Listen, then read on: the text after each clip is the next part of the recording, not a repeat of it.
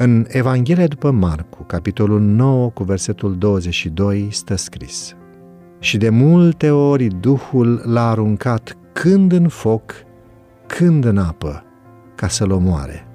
Dar dacă poți face ceva, fieți milă de noi și ajută-ne. Câte suflete apăsate de păcat au repetat în ecou această rugăciune. Și tuturor Mântuitorul milostiv le răspunde. Toate lucrurile sunt cu putință celui care crede. Credința este cea care ne pune în legătură cu cerul și ne aduce putere pentru a ne lupta cu forțele întunericului. În Hristos, Dumnezeu i-a asigurat omului mișloacele pentru a birui orice trăsătură păcătoasă și a rezista oricărei ispite, oricât de puternică ar fi. Dar mulți simt că le lipsește credința și din cauza aceasta stau departe de Hristos.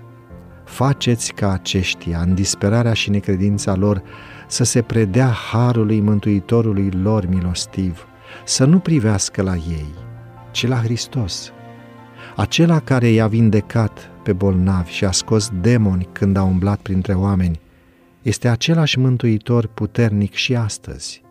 Credința vine prin cuvântul lui Dumnezeu.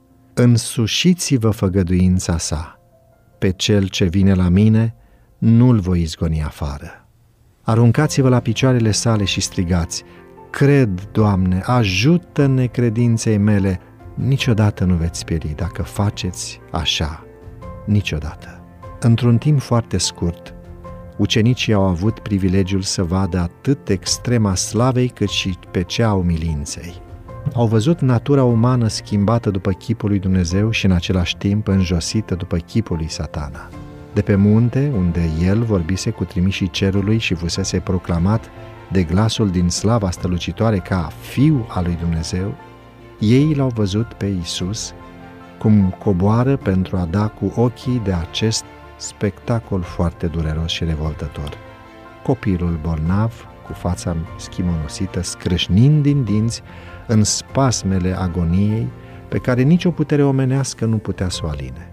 Și acest puternic salvator, care cu câteva ore înainte fusese onorat în fața ucenicilor săi uimiți, s-a plecat pentru a ridica victima lui satana de la pământ, unde spumega și a încredințat copilul sănătos la minte și la corp tatălui și familiei. Aceasta era o ilustrare a mântuirii. Cel, asemenea lui Dumnezeu, a venit din slava Tatălui, s-a coborât să salveze ce era pierdut. Era în același timp și o reprezentare a misiunii ucenicilor. Slujitorii lui Hristos nu urmează să trăiască singuri cu Isus pe vârful muntelui în timpuri de iluminare spirituală. Ei au de lucru în câmpie.